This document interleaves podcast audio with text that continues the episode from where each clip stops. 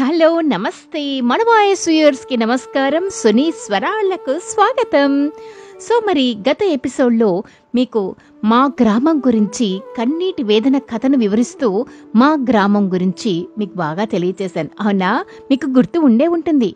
మా ఊరు ఎత్తైన కొండల మధ్య నదీ జలాల మధ్య స్వచ్ఛమైన గ్రామము మా ఊరు అని మీకు తెలియచేశాను. సో మరి ఈ రోజు అసలు ఆ గ్రామంలో ఏం జరిగింది అన్న విషయం గురించి ఆ కథలోకి మనం వెడదాం ఓకే? మీరు రెడీయా? నేను రెడీ. నా కథ పేరు కన్నీటి వేదన. కన్నీటి వేదనలు సెకండ్ పార్ట్లో ఇప్పుడు మనం వెళ్తున్నాం. ఓకే? సో ఇలా ఎన్నో కలలతో ఆశలతో సాగుతున్న మా ఊరు ఒకనాటి రాత్రి ఉలిక్కి పడింది ప్రపంచాన్ని వణికిస్తున్న కరోనా మహమ్మారి వార్త విని నిద్రలేని రాత్రులను గడిపింది. కరోనా రక్కసి మన ఊరు గడప తొక్కకూడదనుకొని ఎన్ని జాగ్రత్తలు తీసుకున్నప్పటికీ ఆ రాకాసికి ఒళ్ళంతా కల్లేగా? అందుకే మా గ్రామంపైన విరుచుకుపడింది. ఈ క్రమంలో కరోనా రక్కసి అందర్నీ మాయ చేసింది. ఒకరికొకరు ప్రాణమిచ్చుకునే మా గ్రామంలో స్వార్థం రాజ్యమేలింది. దయ మమత అభిమానం కరుణ ఇలాంటివి ముత్యాల్లా ప్రతి గడపలో మెరిసేవండి. అలాంటిది కరోనా నీడలో మంచు ముక్కలా కరిగిపోయి భూగర్భంలో కలిసిపోయాయి. వసుదైక కుటుంబంలా బాసిల్లే మా గ్రామంలో ఎవరికి వారే ఏకాకిగా మారిపోయారు. ఒకప్పుడు పార్థివ దేహాన్ని తరలించడానికి గ్రామమంతా కదిలేది. కాని ఇప్పుడు కరోనా కాటుకు బలైన దేహాన్ని దహనకాండం చెయ్యడానికి ఊరివారు కాదు కదా అయిన వారు కూడా వెళ్ళలేని నిస్సహాయ స్థితిలో ఉందా గ్రామం. ఊరి కలలన్నీ కరోనా అలజడిలో కొట్టుకుపోయాయి. మమతలన్నీ మట్టిపాలయ్యాయి. మానవత్వంతో కరోనా రాక్షసి చిందేస్తున్న అగ్ని జ్వాలల్లో కాలిపోయింది. ప్రపంచం తీరే మారిపోతుంది. రక్త సంబంధాల్లో సైతం స్వార్థపు చింతనలు మొదలయ్యాయి. ఒకప్పుడు ఒకప్పుడు నేను నా సమాజం అనుకున్నాం. తర్వాత కాలంలో నేను నా కుటుంబం అనుకున్నాం. కానీ ఇప్పుడు నేను నా కోసం అని మాత్రమే తలుస్తున్నాం. ఏ ఒక్కరికి అతీతం కాకుండా ఈ మాయా రాక్షసి అందర్నీ ముంచెత్తుతుంది. అమానమీయమైన సంఘటనలు ఊహ కందని హృదయ ఘోషలు కనికరం లేని కలిని సైతం కదిలించిన కరోనా కాటుకు నా కుటుంబం కూడా బలైంది. నా ఆయుష్ కెట్టిదేమో నేనొక్కదానే మిగిలిపోయా. అందమైన ఊహలు ఆనందకరమైన ఊసులు ఆకాశంలో చుక్కల్లా మెరిసి చీకటిలో కలిసిపోయాయి.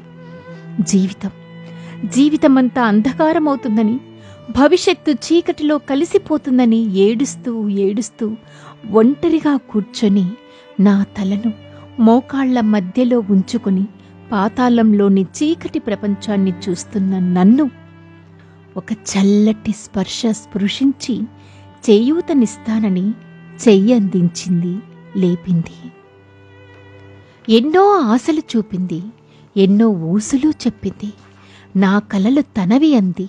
నా ఆశయం తన కర్తవ్యమంది.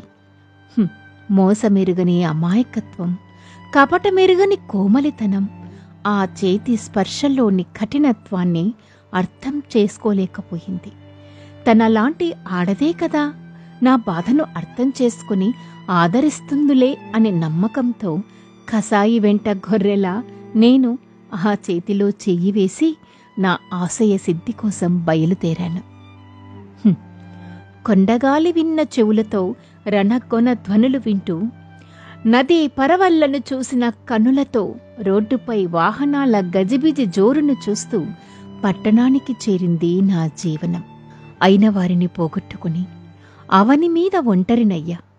ఆడబిడ్డనైనందుకు అంగడిలో బొమ్మనయ్యా.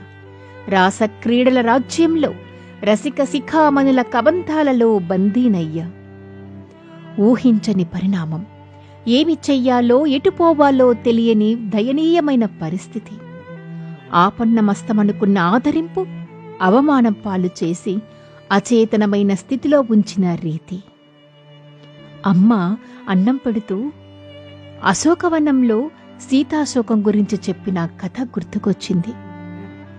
సింహిక త్రిజట లంకిని లాంటి రాక్షస స్త్రీలు అక్కడే ఉంటారనుకున్నా. కానీ కాని ఈ భూమిపై కూడా ఉంటారని నా చుట్టూ చేరి హింసిస్తున్నారని వాళ్ళని చూస్తే అర్థమైంది.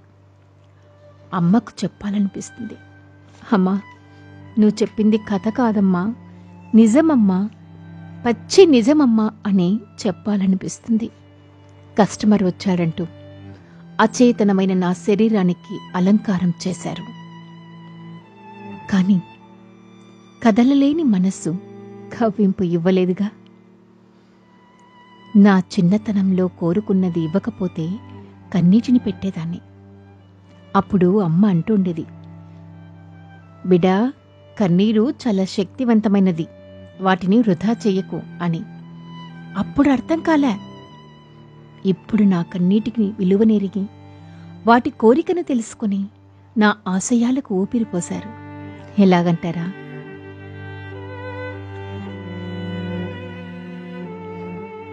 సో యస్ మరి కన్నీటి వేదన అనే సరికొత్త కథలో మరి మరో భాగాన్ని రేపు విందామా? ఓకే నెక్స్ట్ ఎపిసోడ్లో విందాం. సో ఒక అమ్మాయి పడే వేదన ఏమిటి? అసలు ఎందుకు ఆ కన్నీరు జలపాతంలా జాలువారుతూనే ఉంది? మరి దానికి అడ్డు లేదా? దానికి అంతం లేదా? ఓకే ఈ విషయాలన్నీ మరి నెక్స్ట్ పార్ట్లో తెలుసుకుందాం. సో యోస్ మీకు నచ్చినట్లయితే మీరు లైక్ చేయండి షేర్ చేయండి కామెంట్ చేయండి. ఓకే సో మరి కన్నీటి వేదన కథకు ఇప్పటికి మాత్రమే ముగింపు. మరో నెక్స్ట్ ఎపిసోడ్లో మళ్ళీ కలుద్దాం. Bye have a great day.